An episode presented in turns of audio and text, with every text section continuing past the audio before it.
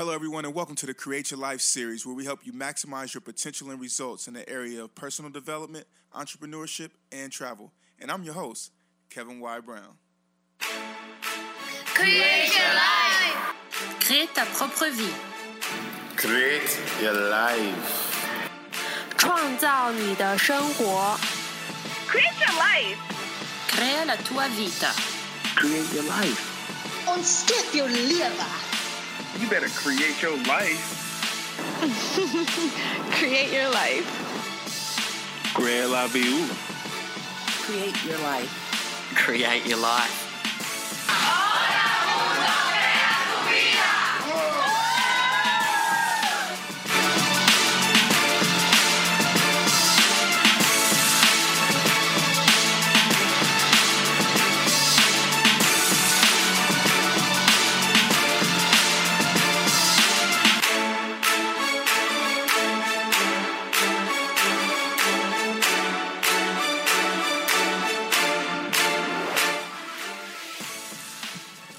Beautiful people, how are you today? Welcome to the Create Your Life episode number eight. And this is the Create Your Life series. So happy to have you here. I'm your host, Kevin Y. Brown. And today we have something very, very special for you. But before we get into this treat, I want to give you a little bit of information. And I also want to say Happy Mother's Day to all of the wonderful mothers out there.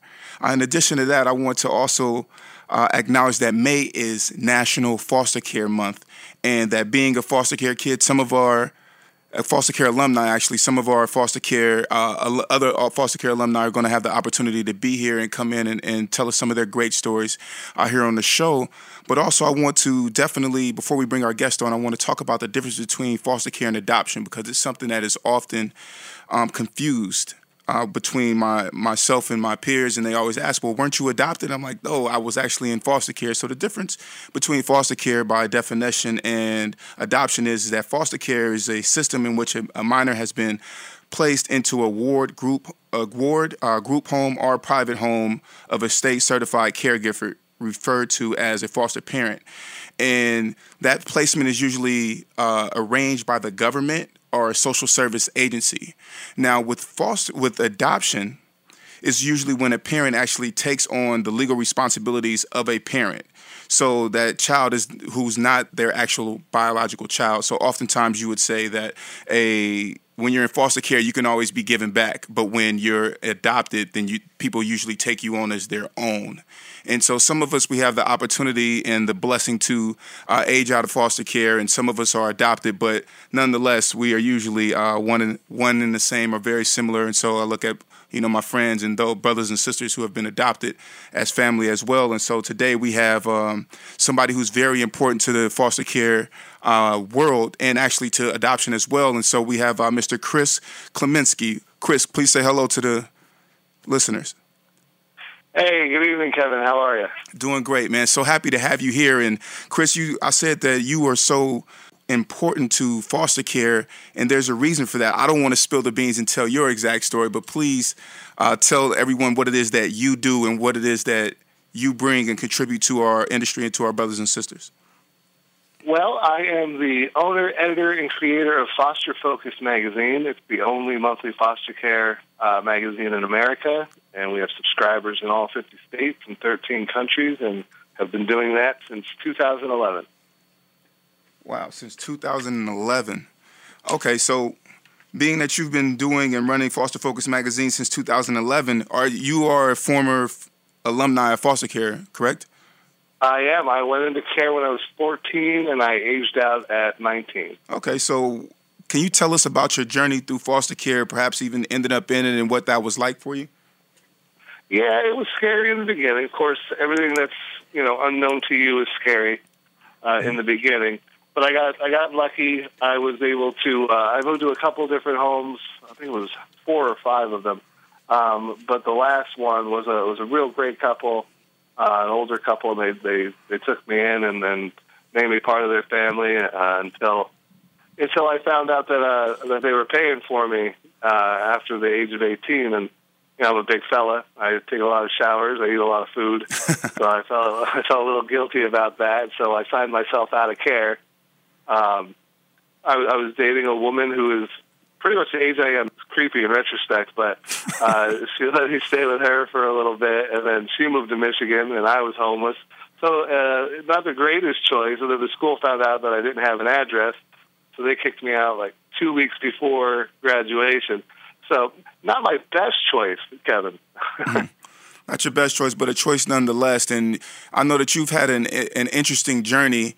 Um, so you moved out, lived on your own, had a, a girlfriend who was a little bit older, and you you stayed with her, and then you got she left, and then so you got kicked out of high school. So what? Did, tell us about your educational experience. You know, and did actually being in care did that affect your educational experience? Like, did you switch schools or switch cities, things like that? How did that work out for you?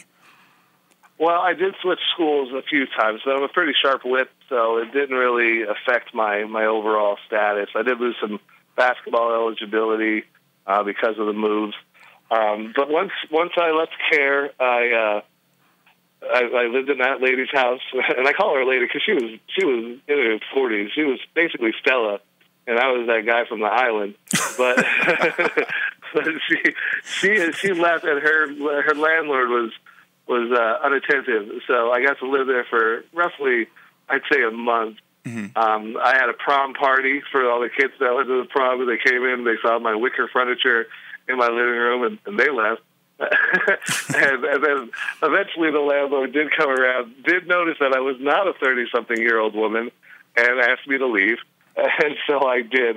Um, and I bounced around for a little bit until my best friend's mom um, found out my situation. It, it kind of forced me to stay mm-hmm. at their house. Uh, and then the next day, she took me to get my GED. And the day after that, I was enrolled in the community college. And the day after that, I was catching my breath. so, okay. So you interesting were, week. How was community college? How was your journey there? I remember the basketball season. Mm-hmm. I got okay. to play college ball, so that was that was really the main goal of going to college. I've never been um, any kind of academic. I'm not real big in the school uh, classes. Kind of put me to sleep. I'm more of a hands-on, let's get to let's do something type of person. So uh, I, I lasted in college as long as I could, uh, which was a basketball season, and then I went to work for newspapers in the area.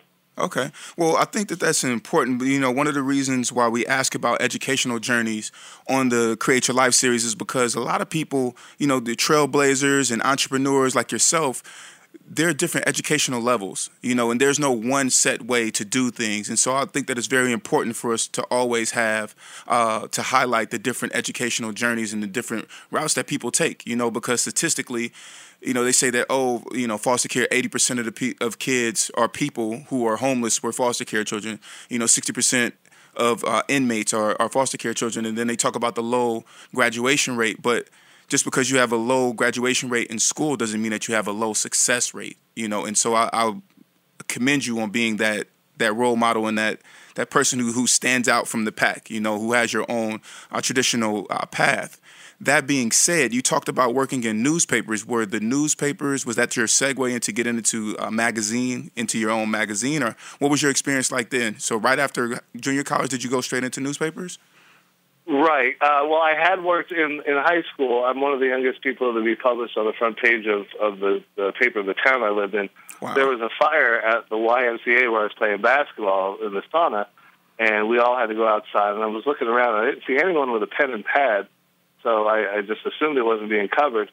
And the newspaper office was about a block away, so I ran over there and found the janitor gave me a pen and a pad, and then I I wrote up the story. I interviewed the the firefighters, figured out what was going on. I wrote up the story uh, right there at the newspaper, and then I went home and I was grounded because I was clearly past my curfew, and I wasn't allowed to say why or where I was. I just was told to go to my room and and the next morning, I came down and my name was on the front page of the paper, and I did not get grounded that day. So that was a that was my introduction to newspapers. Uh, and then it, it's always been a place where I felt comfortable going. Um, you know, you said about how you know we struggle a little bit at school, and and some of us you know take a different path. I think foster care lends itself to that. I mean, it's helter skelter when you're in care. You're moving around. There's always something happening. There's always other kids in the house, and and I think you know that makes it kind of difficult to be in school and sit still and and to you know my kids have you know a good hour after school where they can kind of decompress and not nothing's going on. They can go in their own room and, and kind of let the world go away. And, and not a lot of foster kids have that. So your mind's always going. You're always ready for something to happen. Mm-hmm. And I think that lends itself to entrepreneurship. I mean, you're always want to be doing something, and school just doesn't lend itself to always wanting to do something. It's a lot of sitting and being told what to do. Yeah, uh, and that that doesn't really jive with, uh, with with foster kids because we're always being told what to do. Absolutely, always being told what to do. You know, it's funny that you say that because I. I pride myself on being rebellious. You know, it's like in my DNA. I feel like it's in all of our DNA as foster care children. But you said something that I thought was really important is that being in foster care, you're moving around so much that you have the opportunity or honing it correctly, you have the ability to adapt and to basically you. I, I don't want to say you can shift and you could kind of be a chameleon in different um, in different environments because you you're so used to things changing. It's it's funny because I had this con- I was having this conversation actually with a, a friend yesterday on the bus, and she said, "Well, what what is foster care like?" And I said, it's like being on the outside of the inside of a family, meaning that. That's good. That's good. Yeah, meaning that you know you're like family, but at some point you're going to be reminded that you're not family. You know, whether that be because you don't look like everyone else, because you just got there and people have questions and things like that. And so some days, and I told her about one of my experiences. Is one day I went to school, and I guess my foster dad and mother had gotten into a, a disagreement, and they were separating. And so my social worker showed up there at school and told me that, you know, come on, I, I got the call slip to my classroom, went to the principal's office, and there my social worker was and said, come on, we're going to grab your things, you're moving. You know, and so right then in that moment, this is eighth grade, and right there in that moment, my whole life has shifted. And so, like you said, you know, it prepares you for later on in life. So, as an adult, you know, when you face hard times and things like that, you're quick to adapt and you know how to adapt because you're you've been doing this for so long. And so absolutely, it's a, uh, a survival mechanism. Right, right. So for you, you say you have you have kids and, and a family. So how do you, how do you, man? One of my biggest questions, you know, for you would be, being that you were in foster care and that you had this experience that sometimes was better than others. How do you keep your past or you know the not so good times of foster care? How do you keep that out of your household? Uh, yeah, that's a, you know, a great question, Kevin, and it's it's not something that everyone can do. But I'm I'm a very self-aware person. I'm I'm constantly in the moment, which is sometimes to my detriment. Sometimes things fall through the cracks and and I miss things. But I'm I'm in the moment and I'm aware of what I'm saying. I'm aware of what I'm doing, uh, especially in times of conflict. And and you know maybe that stems from from care because things kind of slow down when things get heated for me. The tension rises, uh, the clock kind of ticks a little bit slower, and I'm able to see all the different angles. And and you said a great a great word that's been a part of my vocabulary since care is adapt and adjust. Mm. And and that's just what I do, and that's just what you have to do. And and the great thing about being in care, if there is a great thing, is that ability to adapt and adjust. And, and you said chameleon. Chameleon's actually my pen name when I write things outside of the world of foster care. Oh wow! Uh, that, that's part of my pen name because that's a that's a talent that you learn. It's a, actually not so much you learn. You you, you kind of earn it. You kind of gotta you gotta go through the the regimen of care. You gotta be the new kid of the house. You gotta bow your chest out and you got to be, you know, a little tougher than you actually were. Um, but you don't have to do that when it's your family. You know, I come mm. home now and, and I don't have to eat my food as fast as I did when I was in care. Yeah. I mean, it took a lot of years for my wife to tell me, you know, you're you're eating like, you know, you're in jail. And I said, well, Absolutely. there was three other kids at the table. I had to eat like I was in jail. They didn't get my cornbread. Yeah. so, so you learn you learn to to to you normalize yourself, and, right. and not that none of us are aren't normal to start, but you know it's an abnormal situation being in care, and it's abnormal to sit at someone else's table and eat their food and and try and get enough of it. No, um, that's very that's very true, man. I mean, you just touched on something that it's funny because you know, as foster care children, we have some experiences that are similar. And what you just said about food and, and slowing down on eating, um, when I was, I would say maybe around five years old, I moved to to Vallejo, California, and as I got older, my foster mother would make me sit on my hands for 10 to 20 seconds in between bites to make sure that I chewed because she would say, "Boy, you're inhaling your food. You're inhaling your food." But it was just it became second nature, you know, even as a 5-year-old because of living in the group homes and having moving around and you know, sometimes if you show up 2 minutes too late, then there's no food on the table. So I definitely understand and, and can relate to what it is that you're saying right now. Yeah, not everyone has had sleep for dinner, Kevin. They don't understand what that feels like to just have air for supper. Yeah. That's not everyone gets to feel that sting. So, you know, when you tell people who never experienced anything like that that that was your life, you know, they they look at you a little silly. So, you know, yeah, it's it's an experience in itself. I mean, it, there's there's not a whole out a whole out there a whole lot out there that's similar to care. I mean, mm-hmm. there's there's just not. Got you. So when you when you're talking about this, so not only are you you're running, you have you have three children, correct? Yes, You have you have three children. You you have a successful marriage because you've been married for how long again, Chris? I was going to say 13 in, in the hopes that I don't get yelled at. 13 years. Your wife's probably right there listening, like you better get it right. You better get it right. no, no, I've got, I've got. To see, this is why, this is why my marriage works. You have a radio show right now, so everyone is at a grandma's house, making sure that there's no noise in the house to dad. Oh yeah, wow. that's why it works because we all kind of accommodate each other. Ah, see, and here I was. I was about to segue and ask you how does how does one maintain an entrepreneurship, be a foster kid, former foster kid? Well, we're always foster kids for life, and also run a successful marriage. Do you have any uh, relationship tips for those of us out there who aspire to have a relationship success like you in the future? Well, I'm not going to lie and say don't argue any nonsense like that because I argue like I'm on Judge Judy. So that's that's not one of the tips that I'll give. I will say, you know, there's an old cliche: never go to bed angry, and that's that's that's that's a good one to have. You got to understand that much much like you know these little fights, these are temporary. There's probably an easy solution, you know, and if we can settle ourselves down for more than five minutes and talk it out, we're going to find that solution. And you know, I have, like I said, I have, a, I have a really great wife. So if she's wrong, I mean, it might take a couple of days, Kevin. I'm not gonna lie, but if she's wrong, she'll say something, you know, down the road, and then I am absolved of all my problems. Uh, but you know, it doesn't happen right away. Never in the moment is she wrong. You know, if you've been with a with a with a, with a you know significant other for more than ten minutes, they're almost never wrong in the moment. It's always like five, ten minutes. They won't say nothing for a couple of days either. But yeah, you just gotta you gotta be aware. I mean, it's it's a it's a compromise and a partnership, and and I'm not always going to get my way, and I've got to bite my lip when when when it's time to bite my lip, and when it's time to take a stand on something. You know, hopefully my logic is right, and she'll see it, and and we have no no real problems. So we've always been able to come together on pretty much everything. There's not too much that we disagree on at this point. Wow. So it sounds like you know compromise and honesty is really what what helps your relationship stay um, afloat. And I remember you saying you said two things earlier uh, to me when we were talking.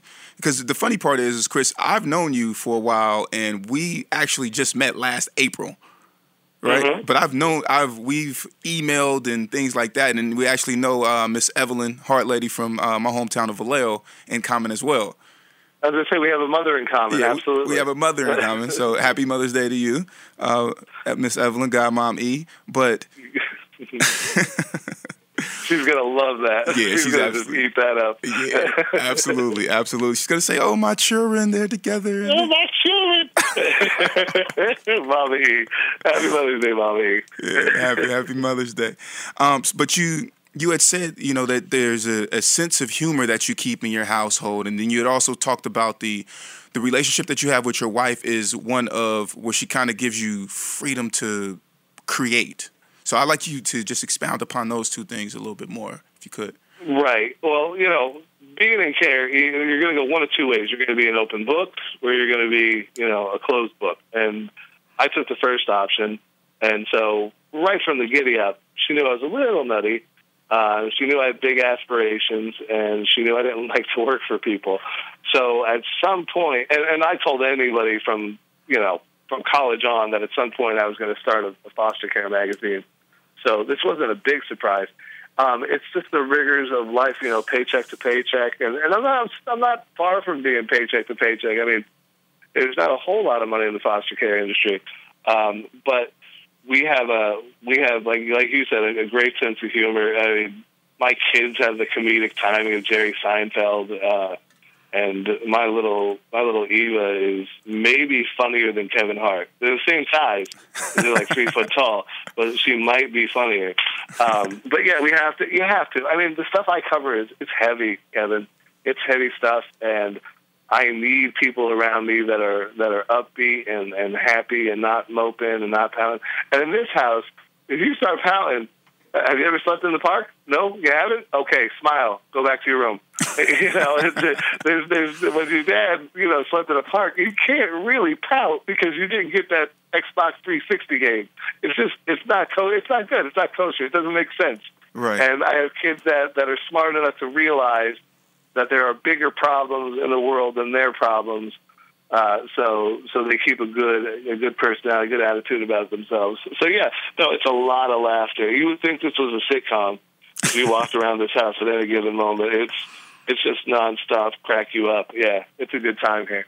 Okay, so let me ask you this: you you talked about sleeping in the park uh, during your foster care experience or post foster care. What was that experience like? Because I, I remember you you had this saying about there are things that are worse than failing. So what like what are some of those things? And tell us a little bit more about you sleeping in the park or being homeless. How did that come about? Yeah. Well, I mean, when in college, uh, I had a roommate move out because you know, like I said, I'm a little nutty, um, and I was living off of I think a dollar twenty-five a day. Every day I go to the to the store and I'd get a bottle of uh, of generic soda and a bag of generic chips, and that was the day's food. Um, and I rode that wave as long as I could, and then I just I didn't have any money to pay for rent, um, so I kind of had to just kind of go out into the world, and you know it's it's rough out there. And there were times before that happened uh, where where I had to sleep out in the in the in the cold. And like I said, yeah, th- yeah, there's a lot worse things than than you know if I don't sell X amount of subscriptions this month, and there's there's le- there's worse things if if my printer has to wait a week for for a check. Um, because yeah, there's been nights where I you know went to sleep, and that was food, and there's been times where I slept there. You know, it, it was. I, I'm surprised I got through the night. It was so cold, and I slept in sheds, and I slept in the back seat of cars, and you know, you make do when when you have no other choice. I I mean, things got better when I moved above a dog kennel if that if that's any indication. I moved above a dog kennel, and stuff was starting to come come together for me. so, so that was yeah. There was a period of time there where it was pretty dark. Uh, uh, but you have you know friends, uh, a couple of them that you can count on. Right. Um, and even if you can't, you, you know, you, you got to understand that that you're you're worth something, and at some point, everyone's going to know that. And so you just kind of when you get too cold, you just kind of, you know, you kind of start thinking about those dreams or those aspirations that you have, and that kind of will get you through the night. And but then you still have to do the work. And dreams and aspirations. Yeah, when you're cold and you're hungry, you can't do the work. See, that's the thing that people forget, and that's the thing that that drives me crazy when people talk about people who are poor.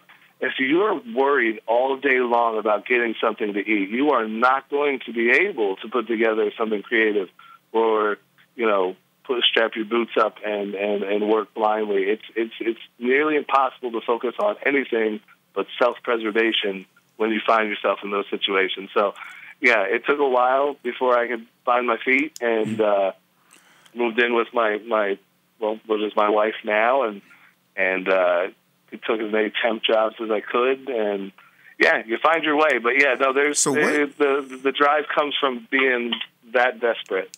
Got you. So yeah, that's exactly what I wanted to wanted to embellish on. Is how did you when you felt like giving up? What were those key things that really helped you push through that? I mean, you know, not even Jimmy Valvano, Kevin. If you're not familiar with Jim Valvano, Jim Valvano was the coach of the NC State uh, uh, NCAA basketball team that won the championship against Phi Slamma Jamma, which was Hakeem Olajuwon and, and uh, just huge, huge dudes. Um, and nobody expected him to win, and so he became kind of like a national treasure because he was just so happy and excited to have won and excited about it. But then he got cancer, and when he got cancer, um, he was Jimmy V. visibly, you know, yeah, visibly dying on stage uh, at an ESPN event, Right. and he kept saying, you know, don't give up, don't ever give up. They can take away, you know, your health and and and and and the people around you, but they can't take away, you know, your heart and your mind. And you know, and and when when when I start to feel any kind of down, regardless of how dire the situation is, I think about one step worse. You know, so when I'm when I'm sleeping outside, you know, I'm still breathing, I'm still healthy. Uh, you know, I, this I can find a place to live. You know, but if I had if I had some kind of you know sickness, you know, that would be the end of it. And there's you know I can't fix that. So let's just focus on the stuff I can fix, and hope that things don't get worse. And and, and that's generally how I handle pretty much everything. You know, let's just handle what's in front of us and hope it doesn't get worse. And if we can handle it right now, it won't get worse. Gotcha. And that makes a, a lot of sense. And I feel like that is a model for us. You know, that's something that we that we learn is you you realize and you think like you said, things slow down in a moment and you see, okay, this is not as bad as it seems. You know, and I can make it through it. Please tell us a little bit more. Like, what does Foster Focus magazine? What aspects of foster care uh, does the magazine actually focus on? Foster Focus magazine is the only monthly foster care magazine, and and I basically cover all the aspects of foster care, um, for things that social workers will benefit from, things judges, lawyers, CASAs. Um, alumni write a lot of content. Um, there's a lot of outside experts that that write articles for the magazine. I've been very fortunate. I've had I say at least a handful of, of New York Times bestsellers write for the magazine, and and tons of experts. And if you have anything to do with foster care adoption, there's going to be something in the magazine that's going to help you, or you know, something you're going to want to read each month. So it's it's it's been a it's been a good experience. I've got great writers like Dr. John DeGarmo and Rhonda Sciortino and Shalita O'Neale and and just a mess of other great great names.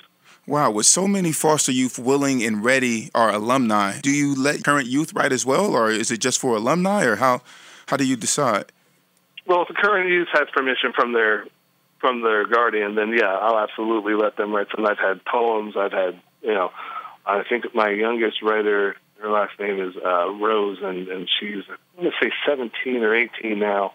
Um, but she's been writing for a little bit for the magazine. So yeah, if they're in care and their their their guardian's open to it, yeah, they can absolutely write. Alumni get first crack uh, at pages. Um, and I'll tell you what, you would expect that alumni want to tell their stories, uh, but that's not the case. A lot of alumni want to want to write articles about about things that impact foster care and foster kids, and and and generally they they don't you know they don't want to give their bio. They just you know want to do something to help the cause. So yeah, it's been it's been it's been an experience. It's been a lot of fun, and I've met um, you know just hundreds and hundreds of people Wow. um, and just great people. And I've got to travel the country and, and meet them in person and spend time with them and see what makes their brains tick. And that's been the most fun. I mean, it's fun to get subscribers and it's fun to get you know new advertisers and it's and it's always good when you know something hits the mainstream media that you wrote and and that happens on occasion. But but the most fun is it's just meeting all these people who you know, even if they haven't gone through the leadership track of, of foster care, they Right. they found a way to make it uh, and make an impact on, Still on foster care. impact. And that's been a lot of fun. Got a question for you about impact, you know, because now I've seen a lot of changes in policy, and that's been heavily due to foster care children and alumni being a part of the policy program. It's like as if when you're growing up in care, you don't have a voice, but as of recent, you know, in the last, let's say, eight or nine years, we've definitely been allowed to have a voice. I've even heard a quote it's nothing about us without us, meaning that we should be Yeah. included in the decisions that are going to impact us. I want to ask you this because it's something I've actually never even discussed with you. Were you a part of the generation? And I mean, I'm a part of this generation, but were you a part of the generation when once you turned 18, you are absolutely resources are cut off? Were you a part of that? Absolutely. Okay. Yeah, absolutely. Yeah, I was part of the generation where they were losing kids in Florida, just losing them. Don't know where they are. I was part of that generation. We are the pre uh, Fostering Connections Act kids, I Right. think.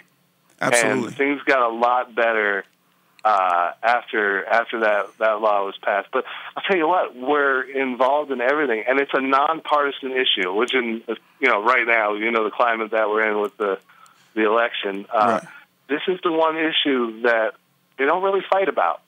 Um, they don't really, you know, argue or bicker or, or, or nitpick over anything. Uh, they they kind of all just kind of what's best for the kids and let's let's go with that. And there's some real powerful leaders um, who are really open to dealing with alumni and current kids, and that's a big difference. Back when we were in care, you couldn't you couldn't point out a senator or congressperson who who cared about foster care, and and then since then, I mean, right now Karen Bass is the the chair of the uh, of the Foster Youth Caucus, and she's involved in so many things that are foster care related, and you just don't see that. And then you got Rafael Lopez, who's the commissioner, and he's really heavily involved and really, really enjoys uh, alumni commentary. So, yeah, no, it's a good time uh, if if you're a part of the policy world. It's a good time to get your voice heard. I mean, there's shadow days on DC and CCAI and, and Foster Club and FCAA. I mean, these are all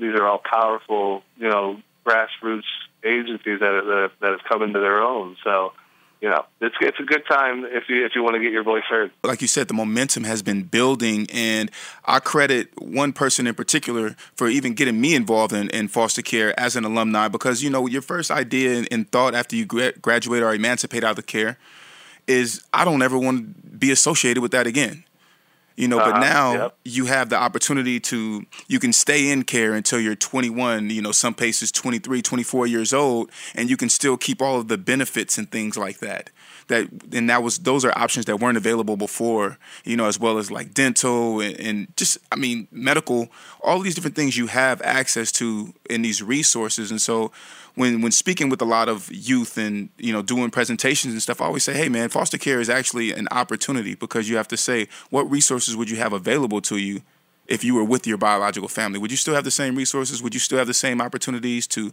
you know to have independent living, to have you know people a social worker you know who's available on call and who can assist you or who's just an example of what a successful human is, you know, something as simple as that, who a successful human is that has a higher education that goes to work consistently. You know, sometimes that's not the the reality. And so you have your magazine is called Foster Focus. And mm-hmm. that's a, a great name because it, it's very specific. But I have to ask you, how did that name come about? it's, a, great story, Kevin. Uh, so I had this tiny little office uh, in this in this office building, uh, and I shouldn't have had an office. To be honest with you, I didn't have any money for an office. Um, but one lunch hour, uh, I'm sitting there, and the name of my magazine, I named it after the Run DMC song "Hard Time." And I, I decided that I wasn't 100% sure if I loved the name. I, I really thought it was a good one, but I thought I'd check with people who knew what they were doing uh, in, in reference to what you were just saying, somebody who's been there before. Uh, and I called around, and everybody hung up on me. I called every ad agency in New York, even though I'm not from New York. I called up every ad agency in New York, and I tried to get somebody on the phone. And finally, I got some guy who was clearly eating his lunch, and and and he said, "You have you have a minute. Tell me what do you need?" And I said, "Well, I've got a magazine. It's about to debut, um, and the name of it is Hard Times." And he says, "It's a jail magazine." I said, "No, no, no." And he says, "Is it some kind of uh, some kind of of uh, you know porn industry magazine. I said, no, no, no. He said, well, it's a terrible name, and you got to get rid of it. He said, give me another name, quick, top of your head. I said, uh, Foster Focus. He said, it's brilliant, and he hung up the phone. And so that's how that's how my name was. Some guy shamed me and then gave me the uh, stamp of approval on a quality name. So yeah, that's how the that's how the name was. Uh, that's how the name was put out there. And, and and I just want to touch on something that you just said about opportunity these opportunities come because people like uh, you know uh, Shalita O'Neale and Lupe to to to I'm so sorry about her last name. Um, but people like that, the original folks that, that that wouldn't be quiet in the beginning. These these are the reasons that there's so many opportunities now. Um, and and one of the big ones that I know you want to talk about was Misty Stenslie. Misty these Stenslie. are people that just would not shut down when it got hard and and when they when they started to feel like they weren't making any any headway, it was people like Misty Stenslie that that stepped up and said, "No, no, we're going to get there. Let's just stick with it." And and it's because people like that that there are opportunities for kids who are in care now, and and there's scholarships available, and there's there's staying after the age out limit, and there's going to be health insurance for you. I mean, these are all things that pioneers like Misty Stenslie, uh, who just recently passed away, and I know Yes. it's somebody that you were close with. Um, this is these are things that they put in place and, and that they got to see come to fruition. So there's a lot to be said for the for the people, the advocates, the whether they be alumni or allies of alumni. There's a lot to be said for those people because those people are what moves, you know, the congressmen to pass bills and and gets you know people like Sixto Cancel, um, Lisa Dickinson. Yeah, it gets them From these Ohio. people you know brought to the to the uh, to the White House to be champions of change and and yeah, it's it's you know, like I like I said before, where it's it's a great time to get your voice heard. It's also a great time to to be acknowledged for the work that you've done, and and and that's something that foster kids uh, generally they don't get celebrated, and, and so it's been nice to see that happen. Yes, absolutely. And I'm because she's near and dear to my heart. I want to retouch on uh, Misty Stenslie.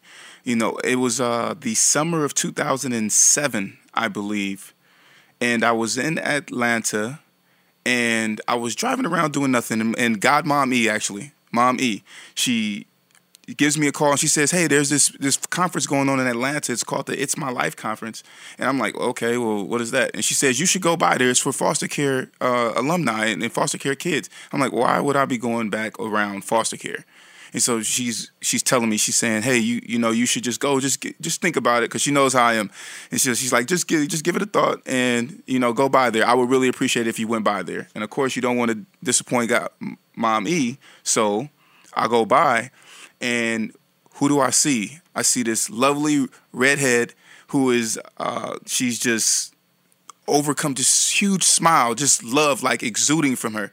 And she comes up to me. She says, "Hey, how are you? Who are you?" I said, "I'm Kevin Brown." She's like, "Have you ever done any time in foster care? How'd you get here?" And she's asked me a bunch of questions. I'm like, "Oh, well, you know, my godmother thought that I should come, and you know, I heard that this is for foster care children and this, that, and other." She says, "Have you? Are you a foster care alumni?" And I said, "Oh, yeah, I spent a little bit of time there." And she was like, "Oh, really? Me too. What ages were you in care from?" I say, "From nine months until 18, and then I emancipated."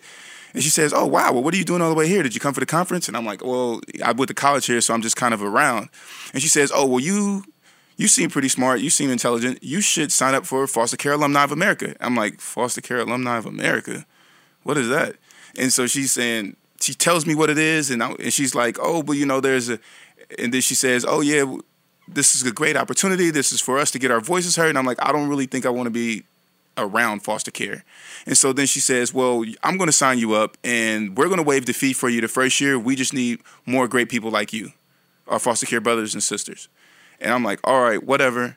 And through a little bit more conversation, I found myself on the plane the next month, like in Washington, D.C., flying to Seattle, doing advocacy work uh, with Casey Family Programs and on Capitol Hill, all due to this woman who decided that I was great enough to be a part of this movement. And that woman was Misty Stenslie, who you just mentioned, Chris, who actually died a couple of weeks ago and is very sad because she was such a strong champion and like you said one of those pioneers who had a voice and who had a way of motivating you to really get involved and to care.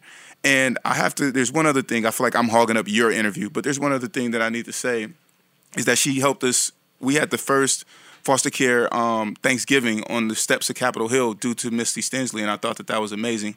And that personally for me was the first time I ever felt at home uh, during Thanksgiving at, up to that point. So it was very awesome. So, Chris, I have, I have to. that. I have that picture uh, of all of you in front of the Capitol on my computer here, and you all look very, very happy. And yeah, no, she was that kind of lady. And I'll tell you what, I've been doing this for and in the fifth year now, and not one person has anything bad to say about Misty Stenslie. Not one. No, and that's that's pretty impressive uh, in the in the competitive world of speakers and advocates and and, and that. But uh, yeah, no, she is a and I, and I got to see her uh, a couple weeks before she passed away, and she was in high spirits and she talked very happily and openly about her advocacy and all those people that she helped trained and how proud she is of all of you and yeah no she was uh we're going to tell her life story in the magazine this month and and and rightfully so. And that's another perk of having the magazine is I get to commemorate lives that wouldn't otherwise be commemorated because you know not everyone knows what Misty Stenslie has done. They they don't understand that the reason that kids in care and alumni have a seat at the table when these big discussions are going on is because she you know nudged her way onto the table. Right. So it yeah, and you just gave a really nice testimonial about her, and I'm sure you know the other alumni would appreciate what you said. She was she was uh, to say the least. Yeah, truly one of a kind. I mean, I would not be, I would probably wouldn't even be on this radio show right now, nor would I have spoken in Japan or in Australia or all across the country, have this occupation of being a speaker had it not been for her because she was that, that push in the back that I needed in order to take on uh, such an occupation. And you know, speaking of Misty, and you like you just said that you have the opportunity to interview a lot of different alumni of CARE. Who have been some of your favorites uh, that you've interviewed so far, and why? Well, um, well, the biggest one, the fir- was the biggest one was the first uh, big interview I got, and that was with Jimmy Graham when he was still on the Saints, and I was uh, doing some work with the Urban League, and they had their big conference in New Orleans, and it just timed out perfectly. I was able to go to Saints training camp and, and interview him. He's not much bigger than me. I'm not saying I could be uh, an All-Pro NFL tight end. I'm just saying it didn't look that hard. But, but Uh, you're not that small, that though, was, Chris. It was a real fun interview uh, to get to see somebody that you that you, you see on TV every Sunday. And there have been a lot since. Uh, and, and, and last year, you and I got to rub shoulders with uh, Dan, Dan, Darren, uh, uh, DMC. Oh, yeah, yeah, Mr. DMC, Mc- definitely. Mr. McDaniels. I call him Mister. We're not we're not we're not that close yet. Um, but we but it's it's it's great. And he gave me an award in New Jersey a couple of years back. So it's been it, it's been it's been really cool to to interact with people that I see on TV. But um, a lot of the really great interviews. And Misty just she just took the the, the head of the leaderboard um, as far as interviews go because she's just such an impressive person. Um, but yeah, M- Nia Dar- Dar- uh, Vardalos from My Big Fat Greek Wedding. I've, I've gotten to interview uh, nearly the whole cast of The Fosters, which is on Freeform, which was ABC Family at one point. Um, and it's just been, yeah, it's been, it's been a ride. uh, won an Angels in Adoption Award, and, and got to have, got to see uh, uh, the Tuohys from Blindside, and, and and the fella from the Duck Dynasty with the big big beard. So and, and Wolverine, Hugh Jackman was at the uh, event that I was at. So it's been it's been that's been fun. But I'll tell you what, the most fun has been watching the the kids get uh, adopted. Um, and, and, and before I before I start talking about this, I want to preface it by saying I don't know if the magazine is the catalyst that gets these kids adopted, but I get to feature them in the magazine, and when they get adopted, you know whether it's deserved or not, I, I, I feel a little bit of that pride, and and and and and, and I take a little bit of of, happiness from from them being in families. So uh, yeah, no, this I'll tell you what for for just ending the fifth year, I have it's been a whirlwind. It's it's. uh I think the magazine the magazine is about to surpass the amount of time I spent in care, which which I didn't expect to happen. So that's uh, that's uh, it's been something else. But I get to meet guys like you, and we get to go to you know I, I'd be I'd be remiss if I didn't mention the Alumni Powerhouse Conference that's coming up uh, at the end of the middle of this month in Baltimore. Yes. Uh, which you were a speaker at. and You did a fine, wonderful job uh, last year. Um, but yeah, I get to hang out and we get to all get together like that. And when that happens, you know, I'm not so angry about the sleepless nights and all the money that's spent uh, because we get to we get to you know basically all get together and be a family, which is probably the most fun I get to have doing this job. Yeah, absolutely. It's definitely um, it's a it's a pleasure. It's one of those things that I kind of call like a labor of love. You know, where you're doing it because you care. It's not necessarily it's not about the money. It's about the quality of the work that you do. And funny enough, you have a philosophy um, that you kind of go by. And what is this? Uh, it's a four week philosophy that you have. What is that four week philosophy? It's well, I have, I have several four week philosophies. I think the one that you're talking about is that you can get good or learn anything in four weeks. Uh, is that the one that you're talking about? Absolutely, that's the one. Okay, good. I have a lot of these. My wife hates them, uh, but no, I believe I believe uh, I believe that, that with like I said, I'm not a school guy. I'm not a guy who benefited from being in academia. In academia, and but now I'm surrounded by people who are. So I, I respect them, and I kind of admire the ability to learn that way. I I kind of absorb everything and and pick it up as I go. When I started in newspapers, I didn't know how to lay out a newspaper to save my life, so I watched the kid who I was going to replace for four weeks, or it was actually two weeks at that time. Um, and for two weeks, I didn't touch a mouse on the computer. I didn't do anything. And when it was when he said, "All right, it's time to see what you could do," I did it exactly like he did. Mm. So I believe if you watch close enough, if you pay attention enough, you can pretty much learn anything in a month, and and and that makes you highly employable. and then also, I mean, I guess that can come from care too, because you spend short spurts at a place. Right. You know, when I did temp work, it was the same thing. You walk in, make people love you, and then you know do your job, and then you leave, and hopefully they like you enough to call you back. Right, and then as you go from job to job, then you find different uh, commonalities and different tasks that end up being the same. So then you can repeat them and master them, and uh, become better. And so my question to you would be: being that you've interviewed and that you get to interview with so many people across the country, across the world, you know, in care, what are some of the commonalities that you find amongst us foster care children? Well, a lot of what we talked about today, a lot of the, that adapting and adjusting, and a lot of uh, reading the room when you walk in, the ability to kind of shift your personality to match the people around you. A lot of that, that's kind of universal. There's also a drive, um, and I think that comes from whether or not it's intentional. When you put a kid in care, you're kind of saying you're less than. Right. And so there's a drive. I see it with you. I see it with Rhonda. I see it with with Shalita. It was definitely in Misty. Um, Danielle Jennings. I can go on and on. Absolutely. Um, they all want to prove that they're worth something. And so that kind of determination, I think, is kind of innate in foster kids. Listen, there's two ways you're going to come out of foster care. You're going to either want to take the world by the horns, or you're going to want to cower into the corner and just live your life uh, unnoticed. I find that a lot more of them want the life, not in the spotlight, but a life worth living, a life of substance, a life where something is being accomplished, where they're making a difference, where they're impacting something or someone. A life um, worth creating? Is that what you're saying? Like create your life? Is that what you're saying? Am I saying Are you that? saying I, I believe I am, Kevin. I believe I am. I am. I believe I am saying that they are creating their own lives. And, and, uh, no matter which accent you say it in, uh, it's it's definitely something worth noting that that you don't have to take the hand that you were dealt; that you can make it better for yourself, and and that's that's why we get along because you have a message that's worth telling, and and I support it.